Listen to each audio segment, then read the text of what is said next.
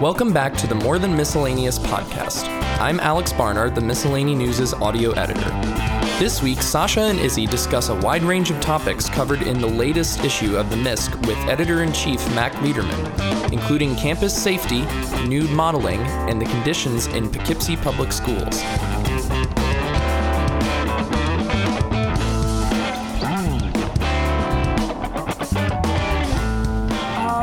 So let's just jump on in and um, start talking about the issue in general. I guess we can start with the news section. Um, we have Mac here again um, to open it up. Um, is there any um, articles you'd like to highlight right off the bat? Mac? Hey guys, how you doing? Thanks for having me back on. Um, I guess we're here to talk about the miscellaneous news for yet another week. So I think uh, where, where should we open, Sasha? I, this was just a strong edition of the paper. Yeah, this around. was- I I don't know where to start, so I'm gonna I'm gonna defer that one to you. Honestly, I think this was, we talked about this. I think this is really one of the strongest papers this semester. Um, there were so many great articles, so many long features, um, a lot of experimentation, like we mentioned with Veterans Voices.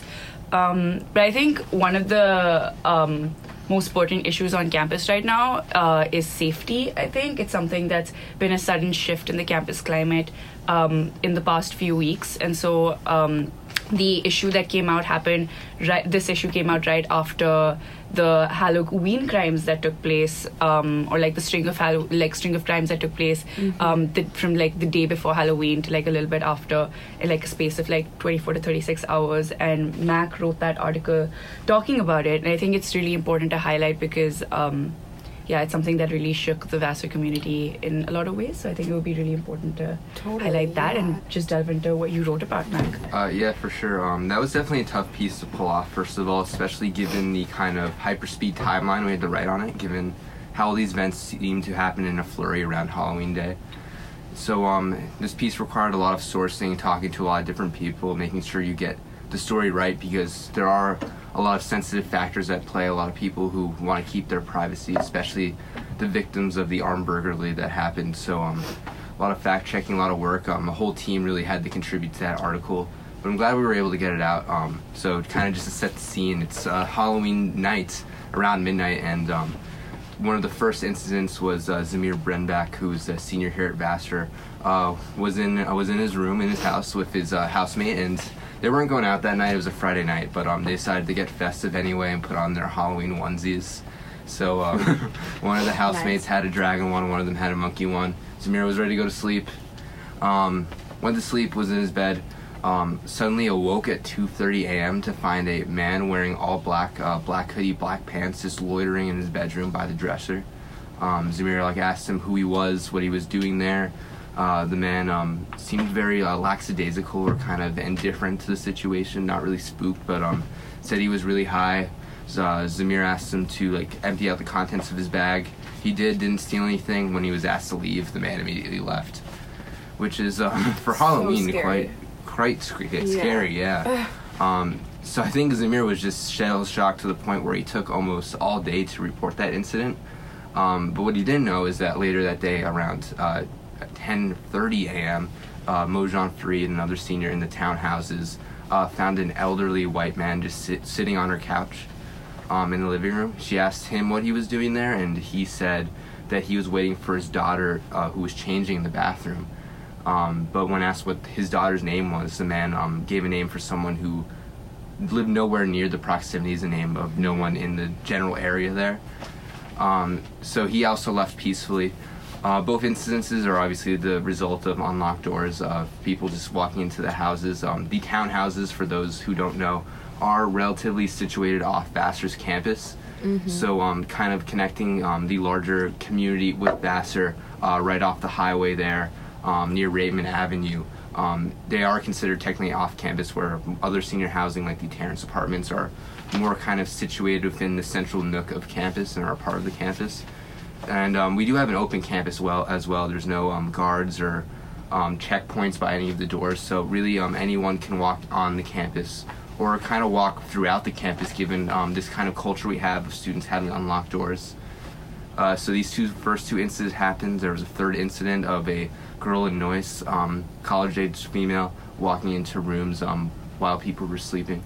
Um, and then finally, um, at night, um, this uh, story kind of rocked the local area. I'm sure a lot of people have heard of it already, but um, two men um, in masks um, went into a townhouse, and um, one of them was armed. Uh, they went in there and they um, uh, bound the two students and proceeded to search the house and uh, then uh, fled the scene. And um, there are no suspects. Of what I heard, this is an ongoing investigation, an unsolved crime, but really um, a tough 24-ish hours for Vassar College, and I think the campus has kind of been reeling from these instances ever since. Yeah, I think um, something that's been important is that um, a lot of the administrators, including President Bradley and a lot of other people, have put out several safety measures in response um, and have tried to ensure that um, like the Vassar community feels safe at this time. So, um, like I think that's pretty commendable. But it, at the same time, um, I know that a lot of students have mixed reactions. A lot of students are like, shouldn't have those safety measures been in place always? Why is it that something really bad has to happen for them to be in place? And I think there are generally a lot of rumors floating around that um, around the campus about what happened. I think it's just generally been a point of contention, um, like Yeah. this burglary.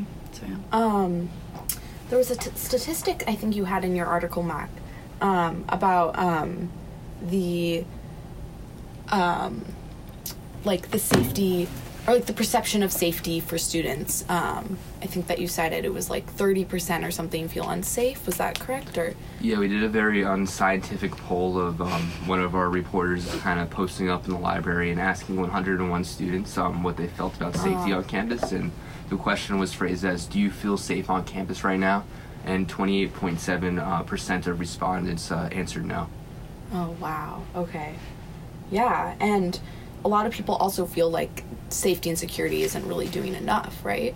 Um, yeah, I mean, um, to uh, this is according to President Bat- Bradley, but um, um, she obviously comes from a public health background, and this is kind of tangentially related to her work, like safety on a large campus like this. And um, she says stronger deterrent method- methods, like maybe um, ID checkpoints or uh, security outposts, would be um, largely ineffective as a deterrent. So, um, according to her, um, in kind of the knee-jerk stages after uh, such terrifying instances happen on our campus, um, people can be kind of quick to uh, jump for the calls for kind of all-out security. Um, she says uh, methods that um, are more effective include increased lighting, as has been seen as a very uh, viable deterrent for crime. So her and uh, Safety and Security Director, Director Arlene Sabo and a whole security task force are planning on implementing both long-term and short-term plans to increase the lighting around the townhouses.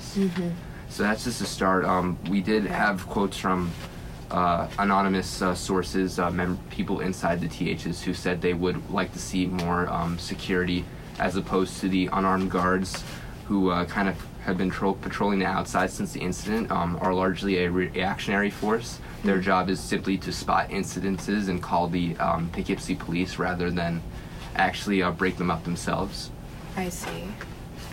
All right, interesting. Okay.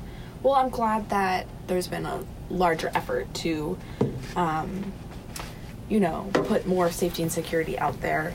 Um, even if some people are a little skeptical of how much um, this will help, I think just an increased emphasis on this and um, seeing what happens as time goes on um, will be great to see how, or will be great for the campus. Um, Yeah. And I think it's Yeah. worth noting, um, we maybe Vassar hasn't seen kind of a flurry of instances all in short-term succession like this in recent history, but um, there is precedent for these types of instances on our campus, unfortunately. Um, when Vassar was a closed campus, meaning that we had um, security around the perimeter of the college, um, it wasn't simply just walk on, walk off like it is right now. Um, there was another armed uh, b- robbery outside of Chicago Hall in 2005 in which um, two men in baggy clothes came and um, lined up Vassar students against the wall execution style and um, stole some of their things. Oh wow. So, yeah, I mean, as President Bradley said, um, there's kind of mixed results uh, scientifically, uh, whether um, increased security precautions are uh, even effective. Right. But um, I think this raises larger questions about um, not just Vassar's campus, but campuses similar to us and exactly how safe we are and how easy it is to really inf- infiltrate the bubble no matter which way you slice it. Right. Good point. Yeah. All right. Well, thank you so much for um, talking about your article and um, these obviously pressing issues on campus currently. Um, is there anything else you would like to talk about in maybe the front page or the news section this week? I know that's not really a light way to start your Monday morning, so maybe we should uh, flip the coin a little bit here, Sasha, and find something that might be a little bit more uh, lighthearted and fun to talk about. Okay, um, yeah, I think that's that's a good idea. We can always come back to news later because there are some super strong news pieces that I think it would be really great to talk about. Um, but let's see.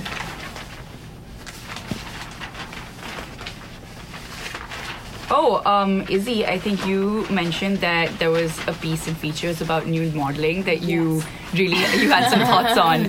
Um, if you want to Yes, delve into I it. I was reading this last night and I was taken aback by how beautifully written it was. Um, one of our reporters, I believe it was Henley Wang, um, wrote an article about nude modeling on campus where she interviewed a nude model for um, one of the art classes here um, and just kind of got his perspective on or like how he got involved in it and then his perspective on like larger themes of like self-acceptance and body image. Um, and it was just very beautifully written um, and very intimate i had to say. Um, i had well i thought um, um, and there was an interesting point that Henley brought up where she talked about uh, the distinction between being nude and being naked. Um, I've wanted to read one passage or one line that she had. Um, yeah, so she wrote For Ben, he went from accepting the job to undressing to confronting the self conscious instinct to cover up to eventually owning his nudity. He started naked, a body without clothing, then became nude, more confident of his body as presented. Um, I thought that was kind of an interesting distinction between those like two me- two um, the meanings of those two words, um, and kind of a beautiful way to put it. Um, it the way she wrote the article was kind of like um, from like this beginning point where Ben was Ben is the was the is the new nude model um, where he was kind of just like coming into himself and coming into like this acceptance of his body and um, just you know observing the different takes people had on like drawing him and like learning from that and like seeing his seeing his own self from like a different perspective um, which was really just beautiful to like read about um, and very interesting very quirky to have in the paper. I also thought just like um the like with the perspective that Henley is writing from because she's an art student and so she's kind of writing from the perspective of the sketcher and then she's trying to like combine those perspectives and talk about what um what Ben's experiences as from the perspective of a model. So I think it's a, like there's really cool lines in here where she sort of talks about that relationship between the sitter and the sketcher um and what that means and how it is like a very like weirdly intimate thing. Um but eventually like there is like the sense of acceptance that goes into it because um yeah i think that was just like a very interesting piece. Um yeah. For sure. Yeah. Yeah, it's funny because when I actually um this was an article I pitched. Do You ever know when you're just like sitting on your couch and kind of like a random idea pops into your brain? yes. So I was like, oh, um, we do have this work study position where students um stand in front of art classes and pose news uh, nude. I wonder what that experience must be like, um, especially as something I would never probably do personally. And um, I admire the bravery um, of anyone who actually does. Uh, so um, I pitched this article to Duncan News, our features writer, thinking that we would um, receive a piece that was a little bit more whimsical and lighthearted in nature. So I was kind of really interested the way to see this one turned out. Um, the different type of angle Henley took um, more from her background as an art writer, um, seeing the um, naked model more as a muse rather than something to report on. Mm-hmm. Um, so I thought it was really interesting. Um, I think you guys kind of covered um, pretty much everything else that there is to it, but definitely worth a read if um, this is a subject that uh, piques your interest for one reason or another. Totally, totally. Mac, you also mentioned earlier this week in like a missed meeting that you thought Tiana's article on school districts was one of the best ones in the paper, and um, that it just like you found it super interesting. Do you want to speak to that at all? Yeah, definitely. Um, another really strong research week from Tiana. I'm truly impressed the way she's able to turn around uh, such detailed articles in our weekly uh, timeline. Um, this article uh, was about largely about the disparities between Poughkeepsie and Spackenkill schools, especially among um, racial diversity uh, lines. Um, so these two schools are very segregated. There is a very large achievement gap uh, between the two, um, one that still continues to this day, um, stemming from its history of segregation. Um, it's really hard for me kind of to pull out the details of the story given how long it is, and I did read it a week ago. Um, but generally, um, I think that's how I would speak to it. Uh, the title is A Tale of Two Districts, which kind of tells the entire story. And we actually had um, a reporter, uh, Anna Khan, and a photographer, Alexis Cerritos, uh, walk around one of the schools and really get lovely pictures to kind of color in and accompany uh, Tiana's piece. And I think it's important to note about the uh, Poughkeepsie school districts is um, the, the town and city of Poughkeepsie, uh, their students are not underperforming um, based on who they actually are as students, but more based on these continued kind of disparities in resource, resources between the two schools. So I think if we're going to do more of a fair retelling and have a fair understanding of what exactly um, schooling looks like in our nearby area, um, reading Tiana's article is a very good place to start. Totally. Mhm. It was Absolutely. incredibly well reported on. Um, she talked to a lot of students, and I believe she talked to someone on like the city council or um, like the school district like council um, about like the disparities. Um, there was also a really interesting point that she brought up about um, how at one point um, there was an initiative to start an all black college in Poughkeepsie, but interestingly enough, um, with a rising anti segregation movement, um, there was kind of less of a push to create um, like independent black schools and like more of a push to um, like desegregate schools, which was kind of an interesting and like complex point. Um, so like in this push for equality, there was actually um, this idea for a black college was um, dismantled, which I thought was like um, a wild situation, but incredible that she was able to like um, talk to some people and you know find out about the history of that. Yeah, totally. Um, I mean, I'm not surprised there was a push for an independent black school, given, um, you know, as again this, this disparity of resources and uh, kind of this air of white supremacy that continues to hover over both institutions. Right. So, I think there's definitely a, um, a place for black schooling, especially in um, higher education at the historically black uh, colleges and universities. But um, I really think when it comes to this is just my personal opinion, but when it comes to public schooling, this is an area we really need to invest in to um, reap the benefits of true equality and true um, uh, desegregation and kind of the pooling of resources. And we really truly are, um, you know, how far out past the civil rights uh, acts and the desegregation of schools we're really still very far away from that.